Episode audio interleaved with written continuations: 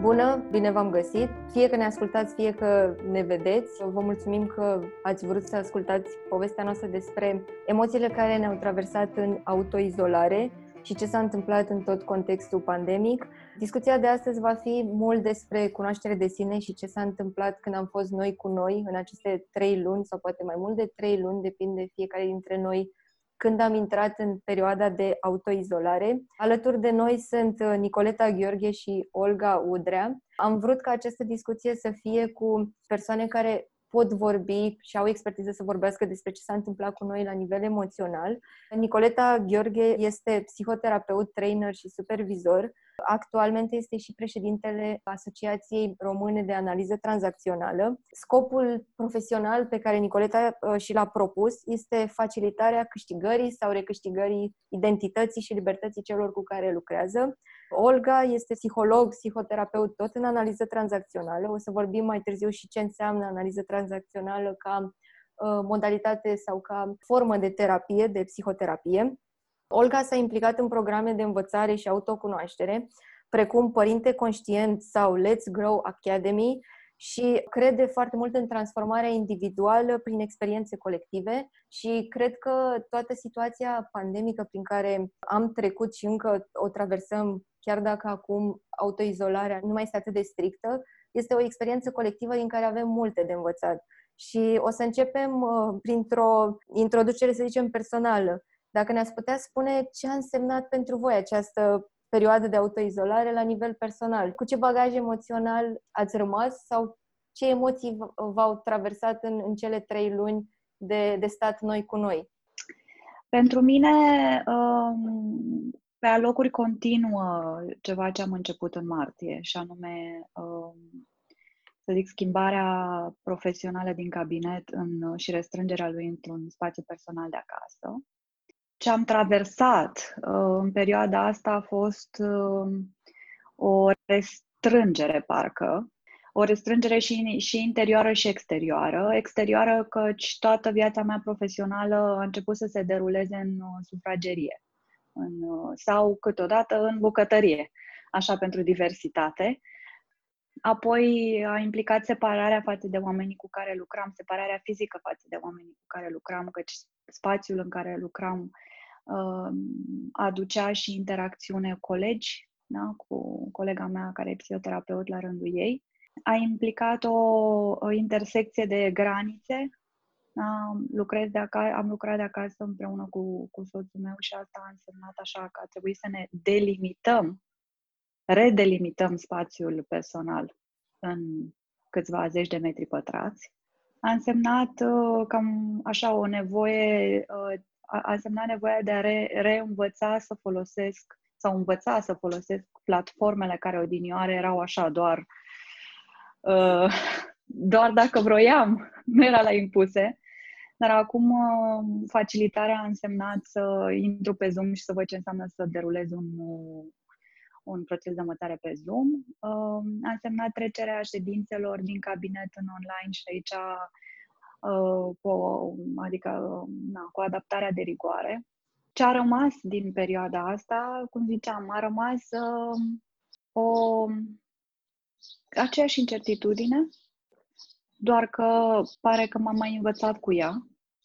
A, au rămas, uh, să zic așa, o târgire după niște planuri care nu au mai fost și nu cred că vor mai fi în forma în care le gândiserăm ce, ce presupune, din, ce, ce, ce presupune zi, în perioada asta din punct de vedere profesional este că voi trece gradat așa și treptat uh, în, în cabinet, adică o reîntoarcere. Dar e o re, reîntoarcere pe care nici, nici nu știu exact cum va arăta. O reîmprietenire cu uh, apropierea de ceilalți în afară de partenerul meu de viață, cu uh, mască pe față. Deci o perioadă de așa, de, de să învățăm să fim, de, să învățăm să fiu cu, cu, să învăț să fiu cu mine și cu ceilalți uh, altfel. Ai punctat foarte bine, Olga, la uh, zona de delimitat uh, spațiu fizic și, de fapt, setat uh, o serie de granițe între viața personală și viața profesională, granițe între viața mea profesională, viața partenerului sau altor uh, membri ai familiei cu care împarți casa sau am împărțit casa în, în perioada asta. Din experiența mea personală, de aici pot decurge multe escaladări emoționale sau multe uh, emoții necontrolate, frustrare sau alte emoții despre care o să vorbim, pentru că dacă noi nu, ne se, nu ne-am stabilit care sunt granițele noastre de lucru, s-ar putea să ne, cum e vorba românească, să ne călcăm unii pe alții pe, pe papuci. Uh, eu simt că m-am călcat pe papuci când am început să lucrez de acasă acum trei ani. Pentru mine n-a fost o schimbare mare, de asta încerc să mă gândesc la cei care a trebuit să facă această schimbare acum în, în pandemie, la cum eram eu acum trei ani jumate când am început. Și știu că sunt multe procese de readaptare la un nou mediu și apoi este procesul de readaptare la realitatea de întors afară și de mers din nou la birou. Și sunt curioasă pentru tine, Nicoleta, cum, cum a fost toată perioada asta? Cum ai resimțit-o? Uh, am resimțit-o extrem de, de puternic și de intens și la nivel profesional și la nivel personal. Adică, um, la nivel personal mi s-a părut foarte, foarte dificil să um, îndur toate restricțiile și toate lucrurile pe care nu le mai puteam face, pentru că așa alesesem să le fac. Și așa cum ai punctat foarte bine în, când mai prezentam, pentru mine e important, foarte importantă libertatea. Fiind născută și crescută destul de mult timp uh, în perioada comunistă, toate restricțiile din trecut și toate abuzurile din trecut s-au întors uh, Uh, în mintea mea într-o formă mai, mai intensă sau mai puțin intensă, depinde de, de cum erau. Și a trebuit să fac un efort foarte mare să-mi dau seama ce e realitate și ce este o consecință a lucrurilor pe care le-am trăit în trecut și pe care s-au întors acum, odată cu acele restricții care au fost impuse de la început extrem de, extrem de, de dur uneori mi se părea că lucrurile sunt mult prea dure pentru situație. Uneori aveam capacitatea să înțeleg, dar mi-a luat ceva timp. Adică n-a fost ușor să, să trec prin asta. Deci asta la, la nivel personal m-am simțit restrânsă, adică am trăit acest sentiment intens de restrângere a libertății pe care, pe care speram să, să nu mai pierd vreodată. Ca și cum am întors în coșmar, așa, nu știu, dacă are sens are sens. Întrebarea ar fi pentru amândouă, cum reușim noi cu noi să diferențiem fix ce ai zis tu foarte bine, cât este emoția generată de realitatea actuală și cât este emoția generată de legături cu puncte din trecut. Exact ce ai zis tu. Uh-huh. Conștientizam rațional că e pandemie și că nu e același lucru cu ce se legase din trecutul meu, din perioada comunismului, dar în același timp uneori simțeai că libertatea ta era tot acolo, adică ambele situații loveau în conceptul tău de libertate și întrebarea ar fi cum, cum poți tu cu tine în dialogul intern, fiecare dintre noi, cum putem să demarcăm aceste două lucruri. Mm-hmm. Da.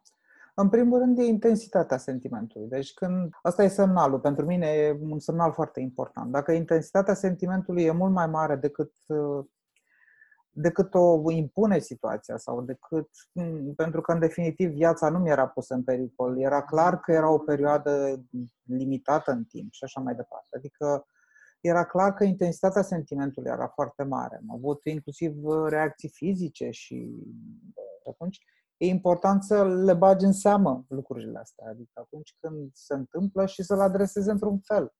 Pentru unii funcționează să aibă un dialog interior pentru alții funcționează să stea de vorbă cu cineva, cu o persoană apropiată, cu o persoană care poate avea încredere, să intre într-o, uh, într-o zonă internă mm, care nu știi încotro se duce când începi uh-huh. să mhm. discuți. Și să ai, mm, cum să zic, spațiu interior și timpul pe care să ți-l poți acorda de a digera ce, ce se întâmplă. Uh-huh. Și plecând de aici, o să vă întreb pe, pe amândouă, cum a impactat activitatea voastră profesională, ședințele de psihoterapie? Pentru că e clar că toate procesele astea despre care povestiți voi la nivel personal au fost procese pentru fiecare dintre noi într-o intensitate sau gradație diferită.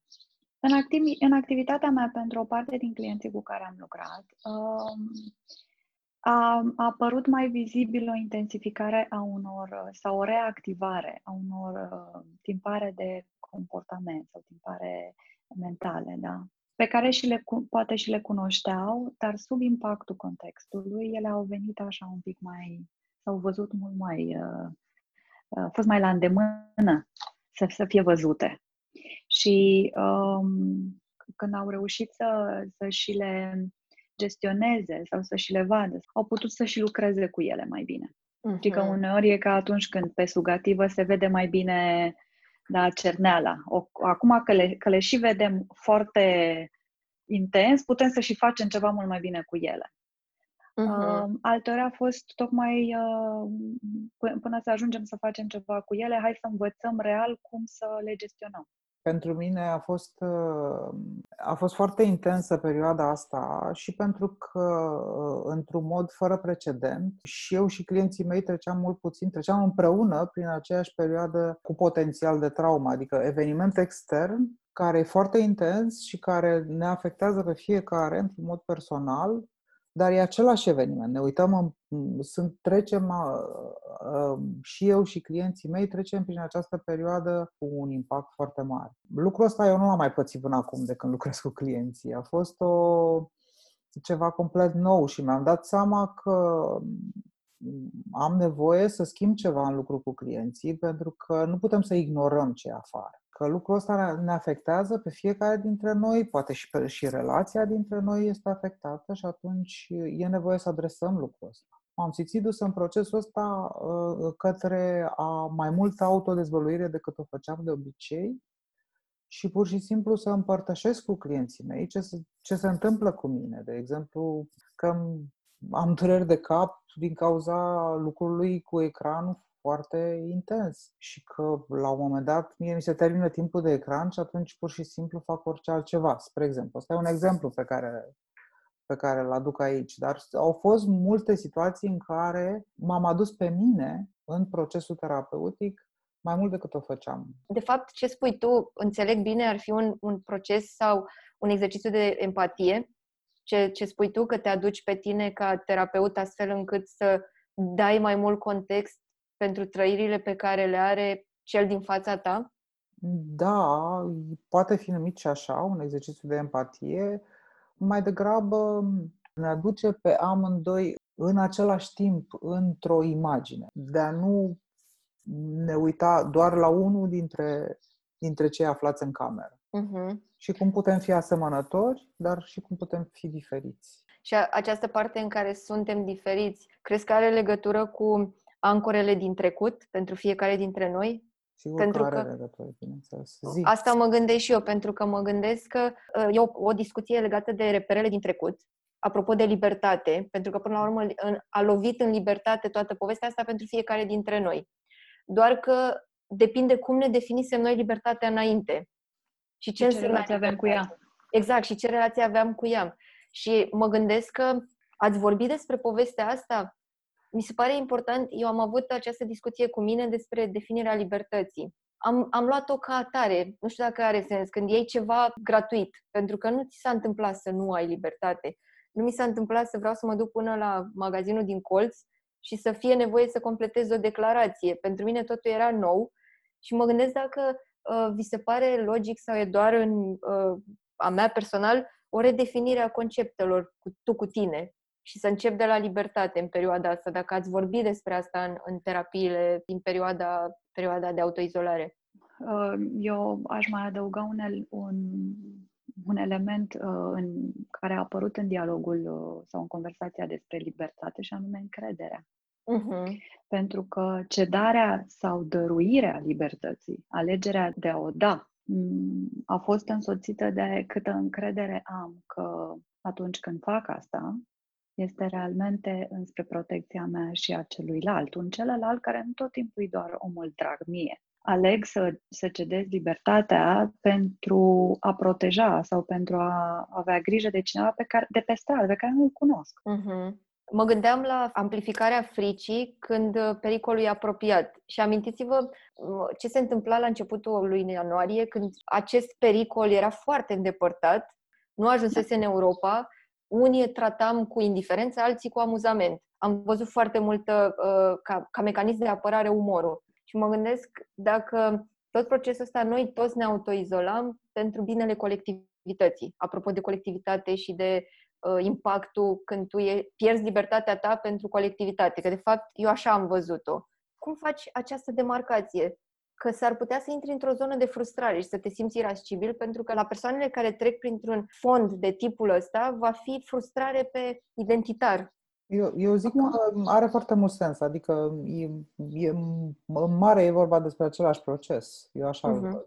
Indiferent dacă mai trăim în autoizolare sau nu, da, cum suntem acum zilele astea, toți vom trăi, vom simți, vom resimți frustrare, iritare, uh, tristețe, uh, neputință. Tot bagajul ăsta pe care unii îl numesc, da, așa multidimensional, stres fiecare dintre noi însă le va trăi diferit în funcție de istoric, contextul de acasă, unde i-a prins uh, COVID-ul, în ce moment al vieții, cu prietenii, cu relația, cu părinții, în terapie, în procesul de terapie.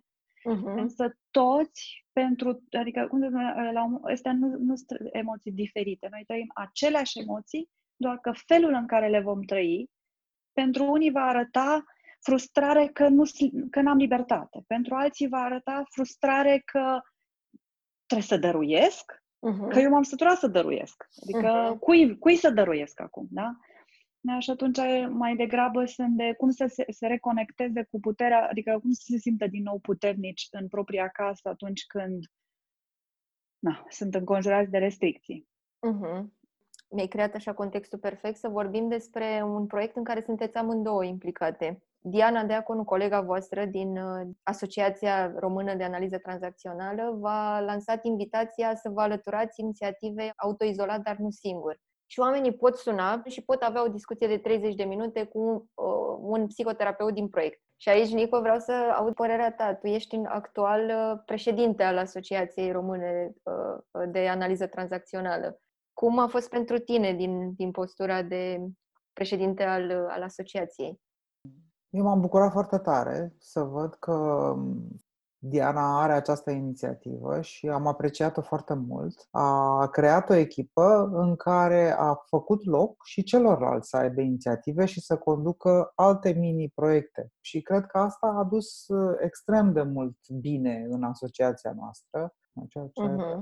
a fost extrem de important. Cum uh, ai punctat uh, ceva foarte util și mă gândeam cum poți să păstrezi acest sentiment al grupului când ești în autoizolare? Și aici o să vreau să mergem un pic spre subiectele pe care le-ați văzut în apeluri. Uh, serviciile de, de apel gratuit și de suport nu sunt obișnuite uh, la noi și cred că e o perioadă de învățare deocamdată a, a oamenilor cu astfel de servicii.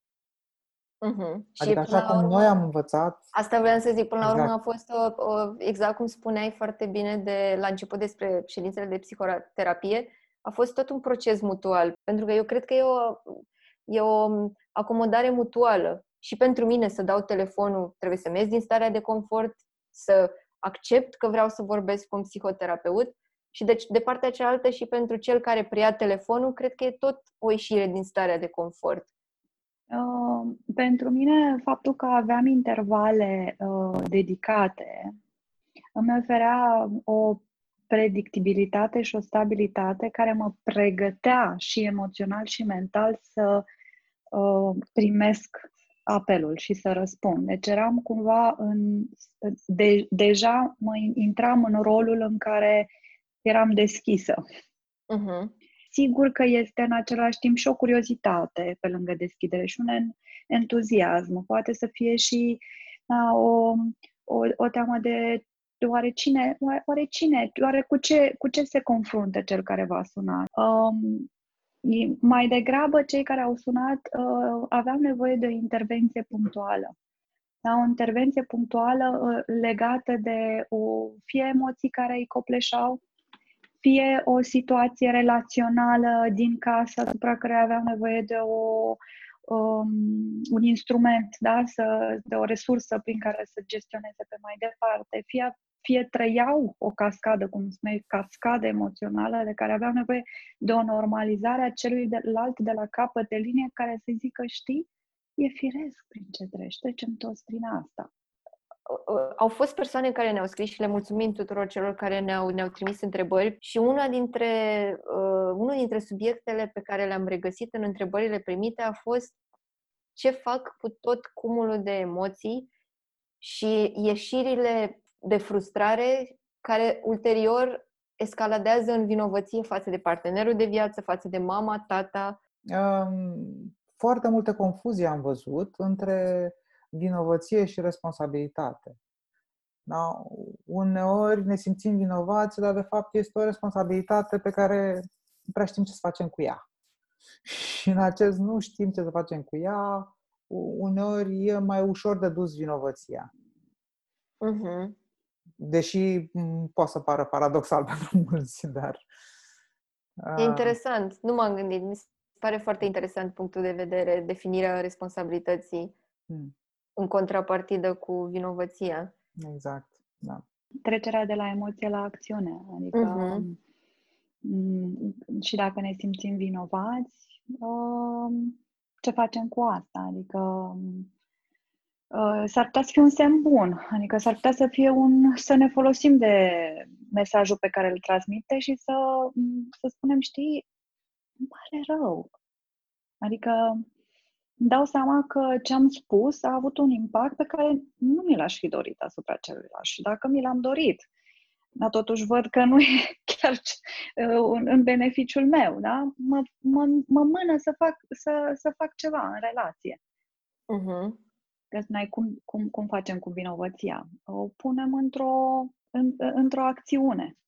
Uh-huh. Și față de mine, că dacă eu am avut o reacție impulsivă sau agresivă sau da, înseamnă că mă întreb și spre mine, nu mă judec, nu, nu, că dacă mă judec nu mă ajută din nou. Și văd Dar ce s-a că... întâmplat cu mine, ce aș fi avut nevoie, ce m-a, da, ce m-a declanșat. Și uh-huh. în mhm. relația cu celălalt mă duc și îi spun ok, am avut un ton care nu dau seama că nu. Din întrebările pe care le-am primit, uh, cred că mai mult accent este pe nevoia de a comunica și noi cu noi. De multe ori rezolvăm problema în situația cu celălalt. Fie că e oricine ar fi partea cu care am, față de care am greșit, dar niciodată sau nu, să nu zic niciodată, de prea puține ori uh, remediem situația și față de noi. Adică dialogul ăsta intern despre care vorbeai tu, totuși ce a generat în mine.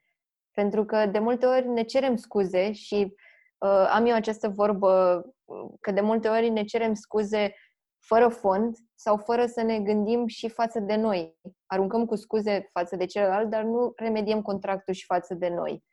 E ca aceeași poveste cu mulțumesc mulțumesc ție, dar mie îmi mulțumesc că până la urmă și eu cu mine trăiesc mai mult decât eu cu uh, cei din cu care sunt în dialog într-o perioadă sau toată viața, depinde dacă e o persoană importantă. Și cred că pentru mine, în mine a rezonat foarte mult ce ai spus tu. Dialogul ăsta intern, când mă simt vinovată față de cineva, să am și acest dialog intern cu mine. Și pentru mine, pe mine mi-a, folos, mi-a fost de folos ce ai zis tu, și înclin să cred din întrebările pe care le-am primit și gândurile primite de la cei care ne-au, ne-au scris și au completat formularul, erau mai mult de cum restabilesc situația cu mine. Astfel încât să nu simt că mă golesc, apropo de fondul în care simt că nu vreau să-i supăr pe ceilalți, dar la mine nu mă gândesc. Și în același timp să-mi dau seama că uneori o să-i supăr pe ceilalți și asta este parte din... Uh, adică e e ceva așa, să ne obișnuim cu asta, că se întâmplă, ce facem după. Că totodată o să mă supăr și cu mine, o să mă supăr și în relația cu celălalt, celălalt o să se supere în relația cu mine. Și cât de bogată este experiența asta, tocmai ca să ne ajutăm să învățăm să fim mai bine unii cu ceilalți. Căci dacă nu te supăr niciodată, de fapt eu nu știu care e impactul meu. Uh-huh. Sau care e impactul tău. Și de, în, dia, ne, mă pot ajuta de dialogul intern a, uh, ca să completez, îți mulțumesc pentru. Îmi pare rău că, sau îmi pare rău, dacă, dacă, dacă doar spun îți mulțumesc sau doar spun îmi pare rău, nici eu și nici celălalt poate nu știm la, la ce ne referim. Da? Și atunci să reflectez asupra, mă, dar pentru ce îi mulțumesc? Da. Pentru că, de fapt, mental îmi stabilește și mie situația. Mm-hmm. Când verbalizăm ceea ce mulțumim sau pentru ce ne cerem scuze, se stabilește și în mental, noi cu noi, ce s-a întâmplat. Uh, mergând mai departe uh, pe aceeași direcție, uh, spuneai în apelurile pe care le primiți că mulți vor să scoată la suprafață tum, cumulul ăsta de emoții, cascada de emoții. Cum simțiți că e dinamica apelului de la început spre final? Nu știu, apelul în minutul 1 și apelul în minutul 19 sau 20. Um, am, am, imagine, am, am, am așa o imagine cu un val, știi?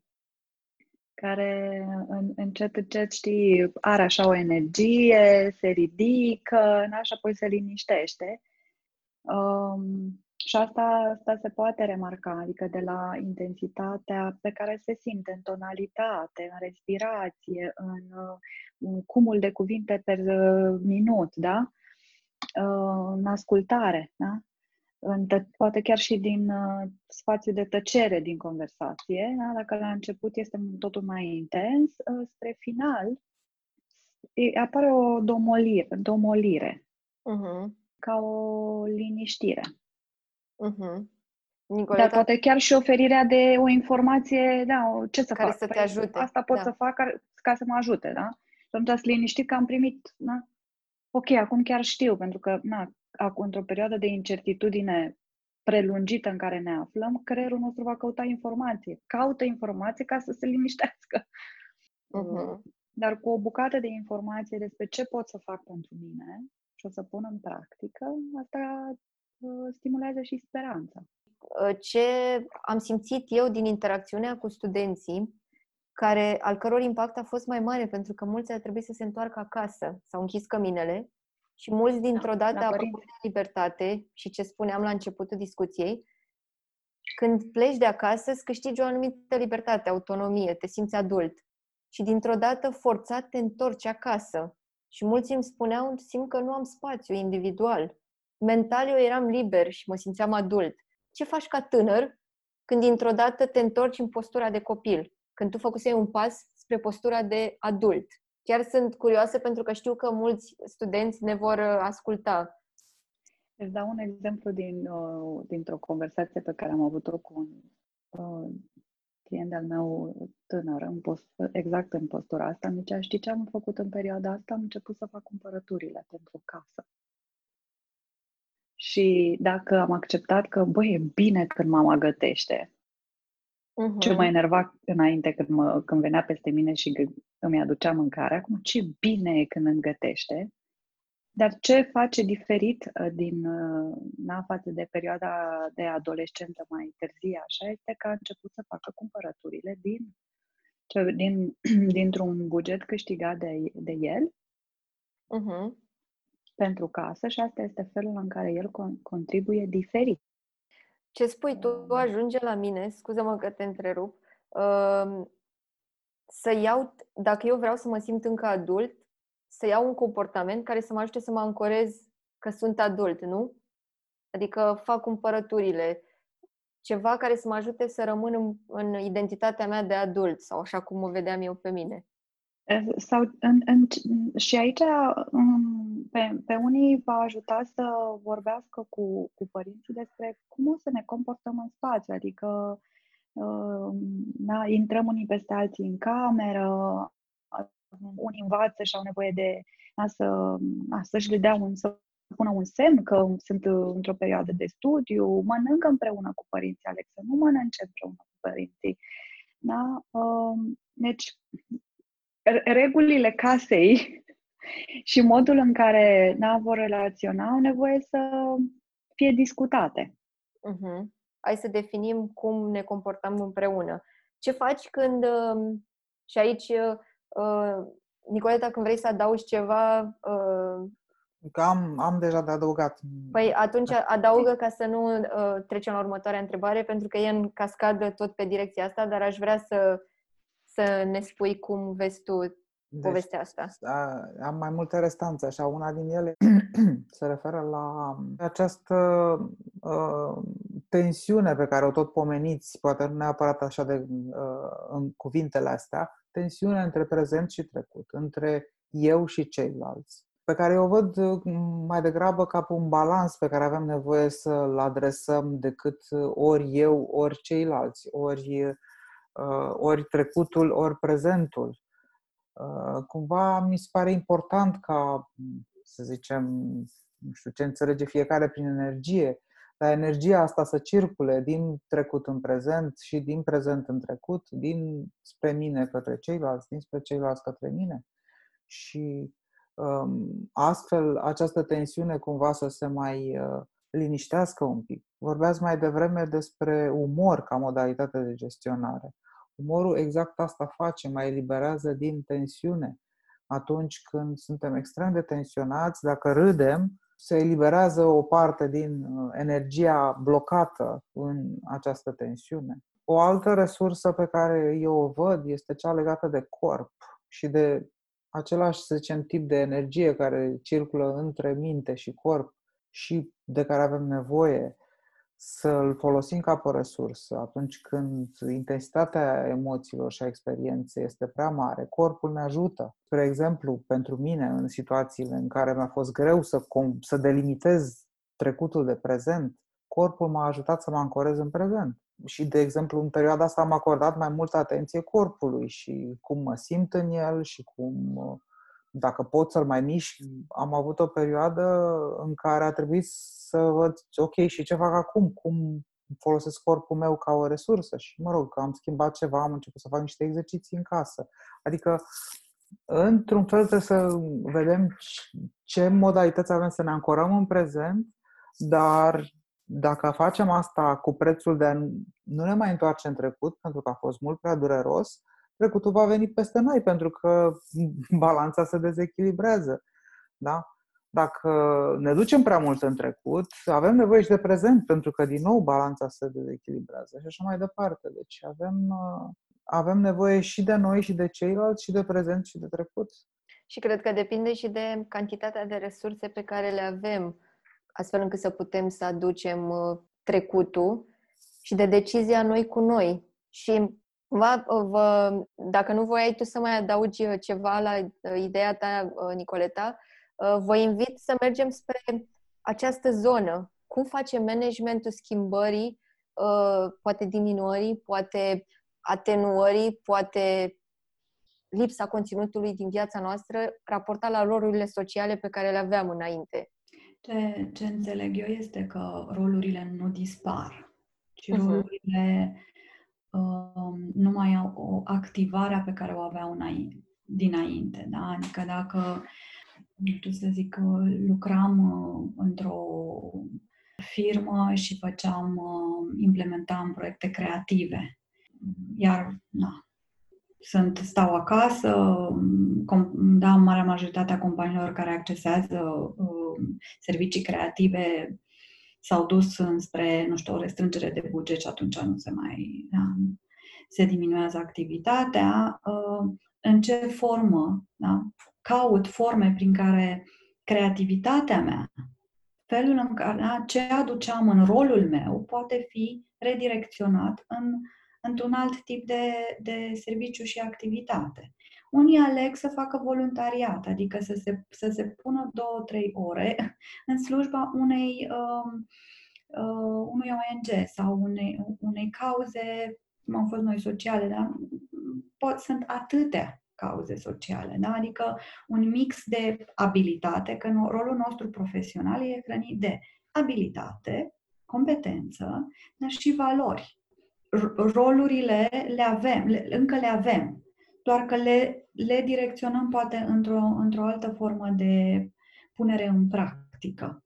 Cred că asta e o invitație pentru toți cei care ne ascultă să desfacă rolul. De multe ori noi nu mai desfacem rolul și de multe ori ne e frică să schimbăm un loc de muncă pentru că noi n-am făcut un contract cu noi în care să-mi definesc abilitățile la care eu sunt bună sau ce îmi place mie să fac și atunci unde pot să le redirecționez. Am pierdut acest context de activare, dar eu cu mine încă am aceste abilități. Cred că ceva ce mai este așa esențial aici este să ne lăsăm să traversăm experiența asta și a pierderii, dar și a recreării. Că este, uh-huh. nacele sunt parte din aceeași realitate. Ceva nu mai este, ne-am pierdut jobul, ne-am pierdut banii în cont, ne-am pierdut ce puteam să facem poate cu banii respectivi. Și asta este, e o pierdere. Nu ne putem, nu putem să, ne, să avem de, iluzia că nu, nu, nu a fost așa. Iar asta va, va, va trezi în noi uh, gânduri, preocupări, îngrijorări, uh, trăiri, emoții, da? uh, amintiri, poate, și în același timp putem să creștem în noi așa uh, energia re, potențialului de recreere într-o altă, într-o altă direcție sau într-o nouă direcție sau în aceeași direcție, doar că altfel. Uh-huh. Dar Ei. cred că aici apare și puterea conectării. Că uneori avem nevoie să vorbim cu cineva despre asta, că e vorba de un prieten, că fac un grup, un grup de 2-3 apropiați cu care poate ne confruntăm cu același, aceeași situație. Ca un ping-pong de idei în care poate se naște ceva de acolo. Uh-huh. Și atunci o să, uh, Nico, Nicoleta, o să mă îndrept spre... ceva. Da. Uh, o să mă îndrept spre tine mi-a plăcut foarte mult ce ați vorbit voi despre roluri și despre pierdere, pentru că e normal și lucrurile se întâmplă în jurul nostru cu niște pierderi. Se, întâmpl- se pierd vieți omenești, se pierd stări de sănătate, se pierd joburi, se pierd status social și economic uh, și pur și simplu sunt unele pierderi care nu se pot transforma în nimic altceva, sunt pierderi și atât. Mm. Și e important să le tratăm ca atare, să nu ne îmbătăm cu tot felul de iluzii, cum că se poate și altfel. O să dau un exemplu personal. Din, uh, din fericire pentru mine, în partea profesională nu am fost afectată la nivel de rol, Adică rolul meu a rămas cumva la fel. Sigur că s-a trebuit să se uh, manifeste altfel și, mă rog, am trecut în online mai mult decât mi-aș fi dorit vreodată în viață. Dar uh, asta, până la urmă, nu a schimbat faptul, uh, dimensiunea rolului și atribuțiile și așa mai departe, inclusiv partea economică, pot să spun că din punctul de vedere am fost extrem de norocoasă, dar în plan personal ce s-a întâmplat a fost că pur și simplu uh, rolul meu de bunică uh, a suferit o mare pierdere. Adică nu am putut să văd nepoții, nu am putut să-i mai îmbrățișez și lucrul ăsta m-a afectat foarte mult, chiar foarte mult și asta nu s-a putut transforma, adică am încercat la început să ne vedem pe Skype sau online sau whatever, dar nu a mers. Și pentru mine m-a făcut mai mult să sufăr decât să, să fie o alinare. Așa că sunt unele lucruri pe care realmente le pierdem. Adică îmi dau seama că chiar dacă rolul meu rămân bunica nepoților mei, desigur, dar partea asta din viață pe care i-au parcurs-o și cu care eu nu m-am întâlnit, e un am pierdut-o și asta este, adică nu mai pot recupera niciodată. E pierdut. Cum faci uh, managementul emoției? Pentru că suntem într-un context în care fear of missing out, acest FOMO despre care se vorbește, ne este intensificat în toate formele, iar pentru mine e foarte greu de multe ori să accept. Și mă gândesc ce mecanisme, ce resurse poți activa, cum vedeți voi povestea asta? Uh, metabolizarea pierderii e o călătorie. Uh-huh. E ca uh, când, atunci când mergem și facem trekking. Uh-huh. Tot timpul știm, știm așa cumva traseul, dar la fața locului ne, mai, ne prindem. Când e ușcurș, când e coborâș, când e mai greu, când mai îmi pierd respirația, când am nevoie să stau, am nevoie să strig după celălalt. Uh-huh. Da, și atunci cred că suntem în plină călătorie de încă ne prind, încă pierderile, unele pierderi sunt vizibile, iar altele sunt intangibile și tot le simțim. Iar uh, faptul că nu pot să, cum spuneai, mi-e greu să accept. Și această dificultate de acceptare e parte din însăși procesul de trăire uh, a, a pierderii. Apoi mai este o pierdere anticipatorie pe care la fel ne putem conecta cu toții, că ne, ne dăm seama că putem să pierdem. Cum poți să faci să traversezi o emoție negativă? Fie că e pierdere uh, asociată cu o pierdere, fie că este asociată cu o anticipare a unei pierderi, fie că e asociată cu uh, frica de, uh, nu știu, de angajament față de tine, că poți să mai duci ceva în, în viitor. Uh, cum poți să faci să traversezi această uh, emoție negativă fără să te copleșească? Cred că nu prea știm să pierdem. În ultima vreme, toată tehnologia asta care s-a dezvoltat.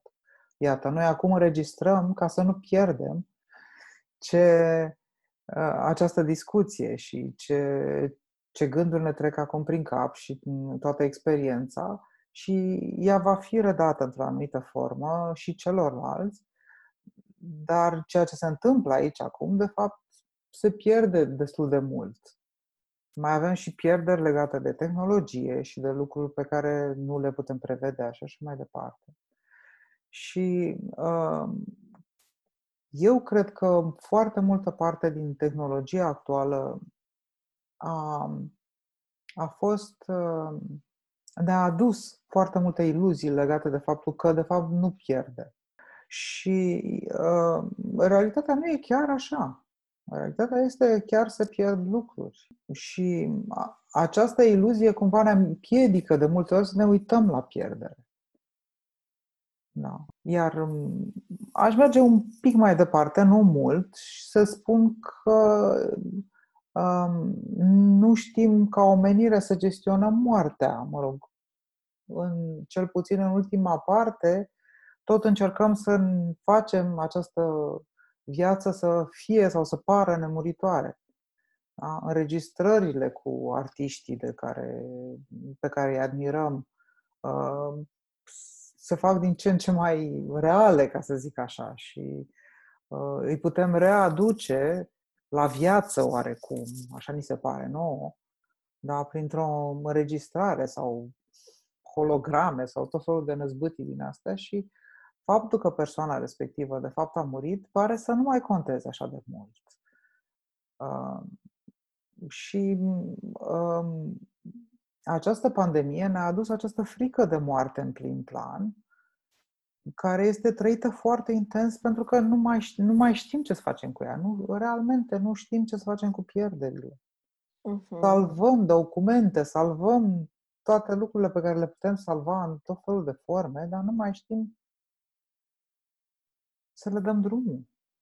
Și anticiparea pierderii, cum a zis și Olga și cum a zis și ai zis și tu mai devreme, ideea asta că um, suntem anxioși că urmează să pierdem, urmează să pierdem, ne pierdem viața, urmează să ne pierdem sănătatea, urmează să ne pierdem jobul, urmează să ne pierdem rolul de bunici.